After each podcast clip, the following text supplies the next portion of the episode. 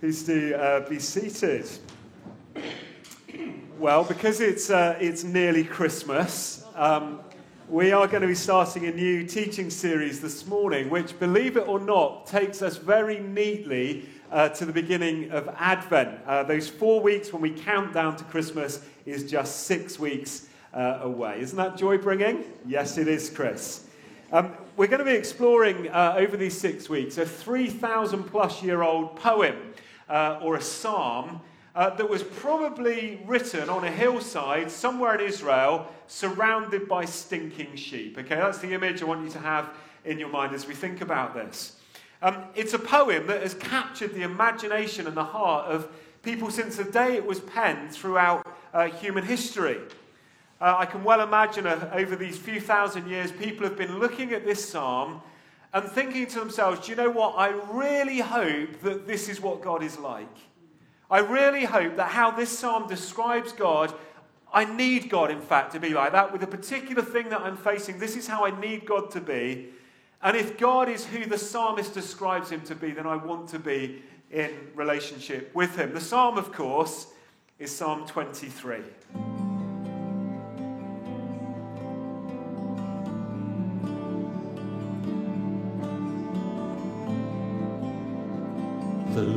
Is my shepherd. I lack nothing.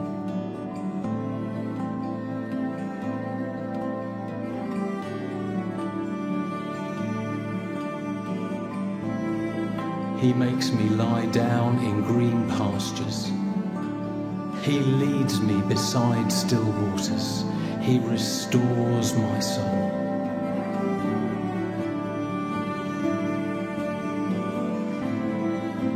He guides me in the paths of righteousness for his name's sake.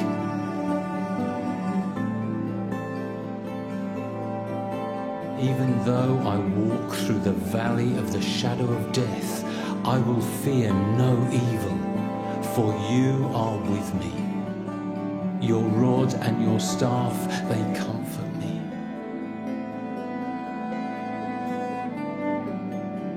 You prepare a table before me in the presence of my enemies. You anoint my head with oil. My cup runs over.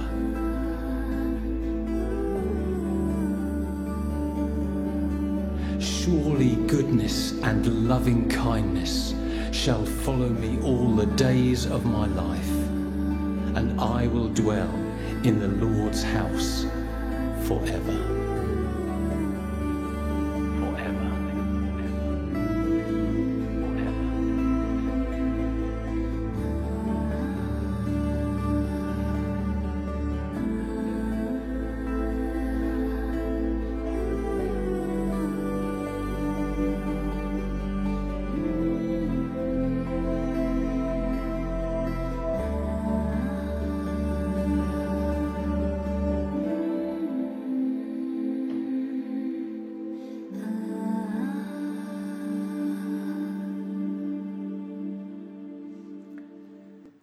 And the answer to the question you're all asking is I have no idea where that church building is, but isn't it just absolutely stunning?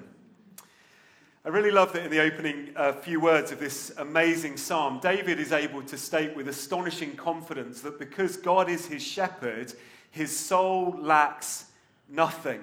His soul lacks nothing. Isn't that just the most mind blowing statement? Because God is my shepherd, I lack nothing. It's, an, it's a cause and effect phrase because God is this, I am that. You know, in saying I lack nothing, the psalmist is not there trying to deny the many desires and the needs that he's got, but what he's trying to do is affirm the abundant provision of God uh, in his life. Our needs and our wants might be many, but God is able to provide for all of our needs more than sufficiently as, as our shepherd God provides. Psalm 23 is kind of a bit like a personal testimony of David as he's sharing his own felt reality that because of his relationship with the shepherd, with God, he knows contentment and he knows utter satisfaction. I lack nothing, he is able to say. And I wonder how many of us this morning would be able to say exactly the same thing with the same level of certainty.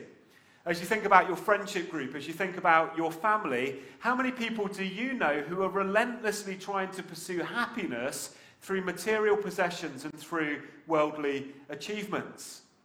As I listened to the words of David in this psalm, I realized that actually David had none of that. In fact, all he had was stinking sheep, and yet, and yet, he's still able to say, I lack nothing. Now, I know from my own personal experience that without God, there's always an inner void, that kind of sense of emptiness, that longing that you have, uh, that sense that something just needs to be filled. And I discovered in my own life that it's a longing that only God can satisfy. I wonder if you've ever found yourself in that place. Maybe some of us even came to relationship in Jesus for the first time because of that sense of longing for something more. And through this psalm, David this morning is making a very simple but a very profound point. He's saying, The shepherd of your life, whoever or whatever that is, the shepherd of your life determines your soul's satisfaction.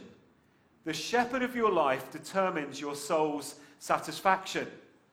So, in a sense, this morning, I think David is begging us to ask a, a question who or what is the shepherd of your life? Who or what is the shepherd of my life? Now, way back in the 1980s, when I was a, a, small child, yes, that is me, and they did a bad job of fixing my tooth, my mum absolutely loved listening to a local radio station called 2CR, Two Counties uh, Radio. I wonder if anyone remembers it.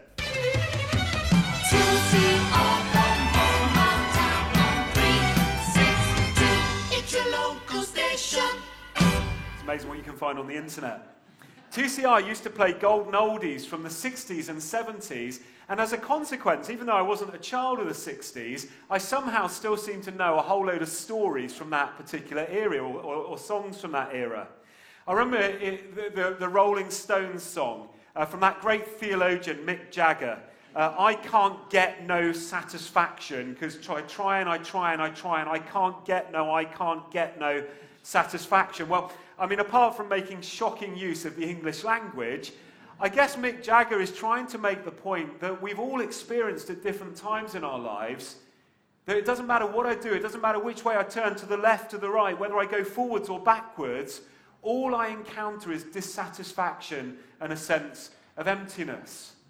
David is describing in our psalm, Mick Jagger was trying to capture there as well, a universal and a perennial problem. But I wonder if you've ever noticed the audacity of David's statement in Psalm 23. Has it ever struck you? He's making the most astonishing claim that the Lord, that the great I am, that the one who is and was and will be, who spoke to Moses out of the burning bush, who led his people Israel out of slavery in Egypt, the very creator of the world, David says, he is my personal shepherd. It's an astonishing thing uh, to be able to claim. He, he doesn't say that the Lord is our shepherd, talking corporately about the whole of Israel. He doesn't refer to the Lord as the shepherd, just making God somewhat generic. But he says, The Lord is my shepherd. He's my shepherd. Now, on the surface of it, that sounds really presumptuous. But David is using that singular pronoun my to reflect something very deliberate. He's trying to reflect the intensity of the relationship he feels with God.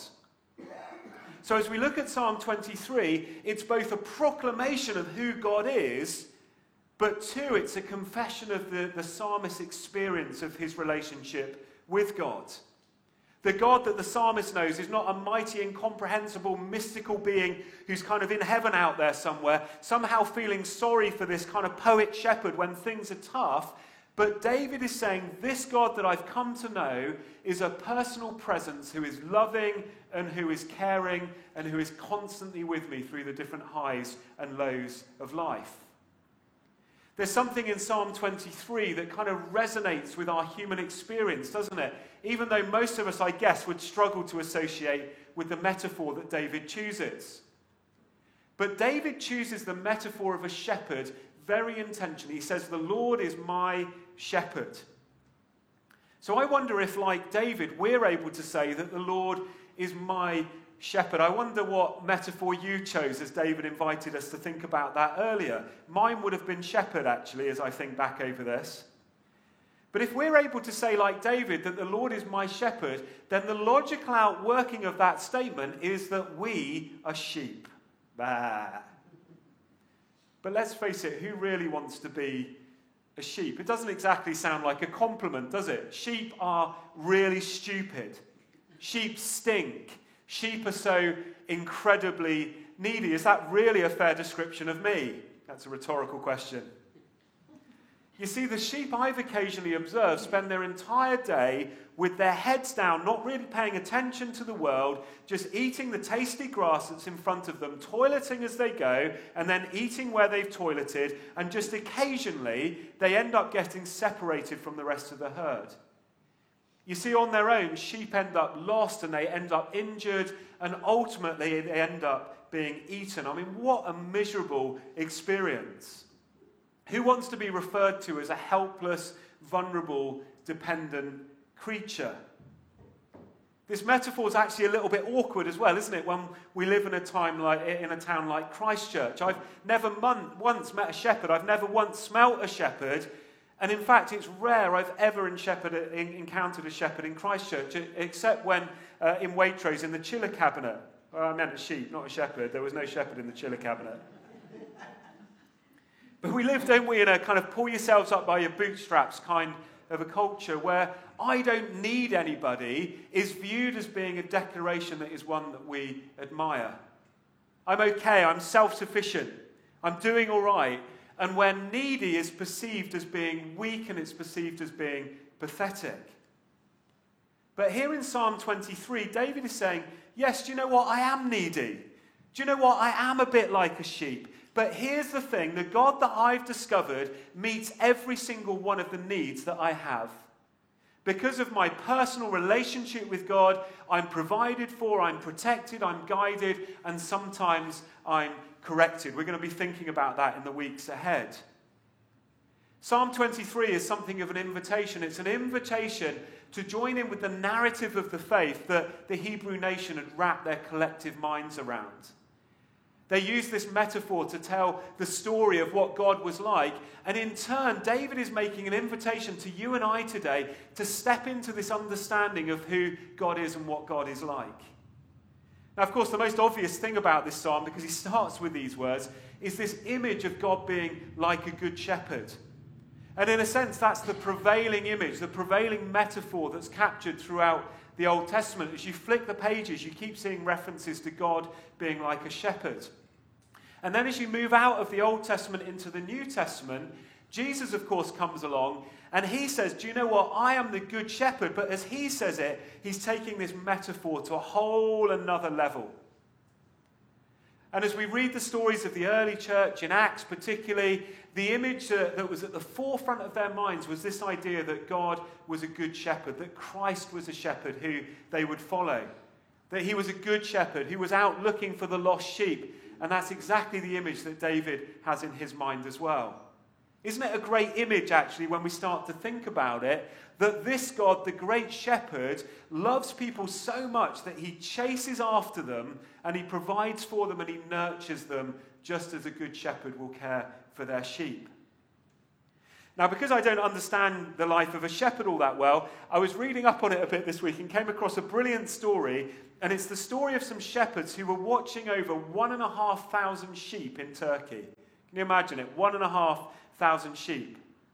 And the role of this shepherd was very simple to lead them to green pastures, to, to quiet waters, and to find rest for their bodies. This is what the article said. First, one sheep jumped to its death over a cliff. And then the stunned Turkish shepherds, who'd left the herd to graze whilst they had breakfast, watched as nearly one and a half thousand other sheep followed the first sheep, each leaping off the same cliff. I mean, what kind of insanity does it take for a sheep to go to the edge of a cliff, take a quick look, and think to themselves, do you know what? That looks like a great idea. I'm going to do the same. I'm in. Whee! Well, the story continues. At the end, 450 dead animals lay on the bottom, one on top of the other, in a billowy white pile. Well, you might be thinking to yourself, I thought there were one and a half thousand sheep, and it said there were only 450 dead. What happened to the other thousand plus? Well, it's a great question. This is how the article finishes. Those who jumped later were saved as the pile got higher and higher and the fall got more and more cushioned. The scriptures say, Do you know what? I am like a stupid, mindless sheep. I have a tendency to get into positions that can really, really hurt me. I have this tendency not to be able to provide the things that I actually need. I need a shepherd. I'm needy. I too often follow the pack, too often follow the crowd. And the Lord is my shepherd.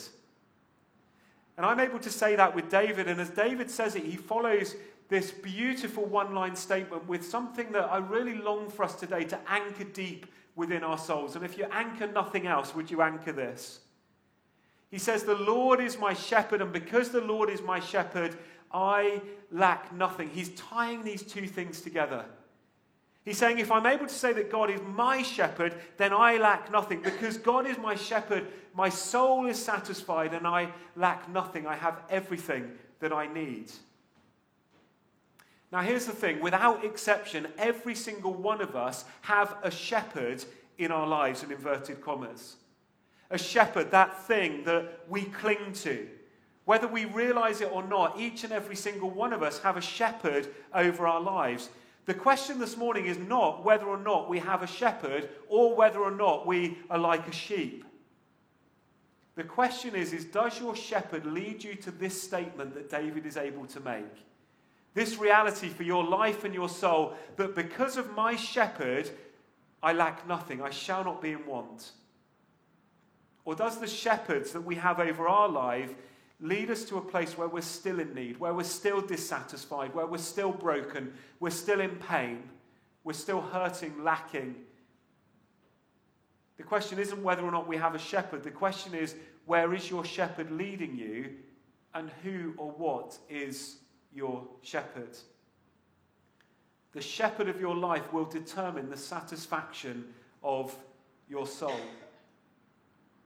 The one thing that determines whether or not you can say today, I am satisfied and I lack nothing, is not how much money you've got in your bank account. It's not the kind of car that you drive. It's not the kind of education you have. It's not the kind of retirement you might be enjoying or the job that you do. It's not the family that you have, as good or as bad as those things may be. But the one thing that allows you to say today, I am satisfied, is having God as my shepherd bigger, better, shinier, more will never ever lead to your soul's satisfaction. That's the point that David is making here in our psalm.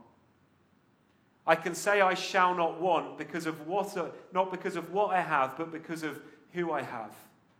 The Lord is my shepherd. Our soul's satisfaction is not determined by what, it's determined by who.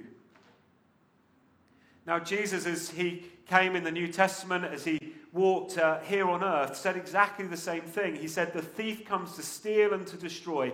You'll notice Jesus is talking in shepherd language here. That's because in John chapter 10, he says, I've taken on the role of this good shepherd. I've put this metaphor over my life. And in doing so, Jesus is making a very definite claim to be God for anyone who was listening, for anyone who had an understanding of the Old Testament scriptures. Jesus says the thief comes only to steal and to destroy and to kill, but I came that they, you, that sheep, needy, smelly, hurt themselves sheep, may have life and have it abundantly, Jesus says. I am the good shepherd. The good shepherd is the one who lays down his life for his sheep. And Jesus speaks about a life that goes beyond just living. He speaks about living a life where we're actually alive. Jesus' great desire for every single one of us is that we would experience life in an abundance. Quite literally, we can say Jesus' desire for us is that we will experience life in excess. An excessively satisfied life, perhaps, is another way of putting it.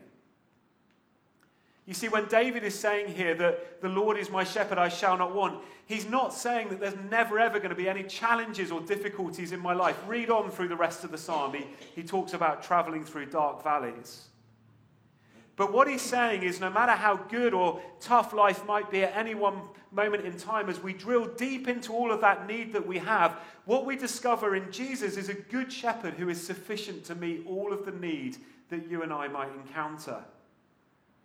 This good shepherd wants to lead us to life, not to death. He wants to lead us to a life that is abundant, to a life that is eternally satisfied. You know, I've had the amazing privilege of reading Psalm 23 to a number of people who were preparing to meet Jesus in death. But as we hear this psalm today, as we hear this psalm over the next uh, six weeks or so, we have the opportunity to claim the promises of this psalm even as we live. What an invitation we have today to say, The Lord is my shepherd. Because the Lord is my shepherd, I lack nothing. I wonder if you can say that this morning with confidence and with certainty, as David did. Jesus longs for us, the Good Shepherd, to have life in abundance, eternally satisfied. And the invitation is to make that our reality as we journey with Him. Will you pray with me?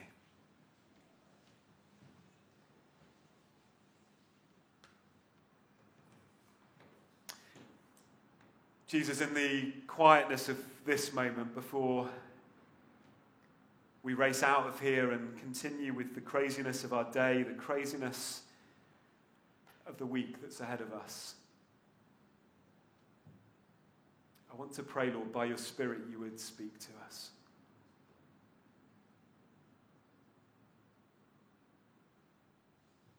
Come, Lord Jesus, come.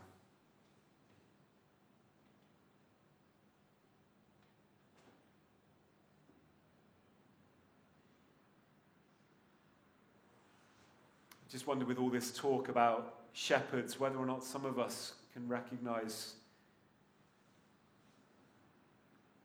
that we've chosen a shepherd that actually is leading us to destruction.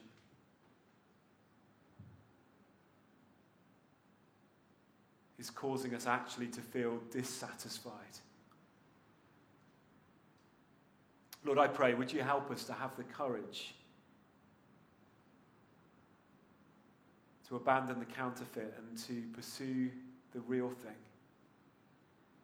Jesus, thank you. You said you are the good shepherd. That all who come to you will experience life in all of its fullness, the abundant life.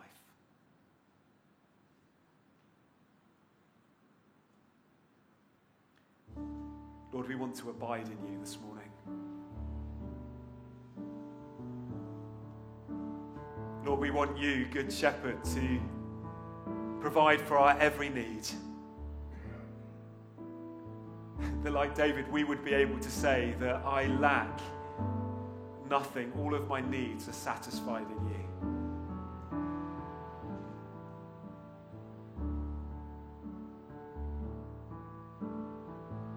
I wonder this morning if for some of us there's a specific circumstance where we just need to know the presence of the Good Shepherd leading us and guiding us.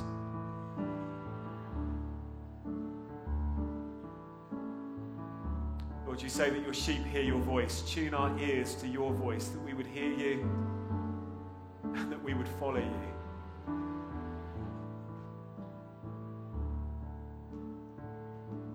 And Lord, if any of us have wandered away from your flock, away from your care, draw us in. Draw us back to you.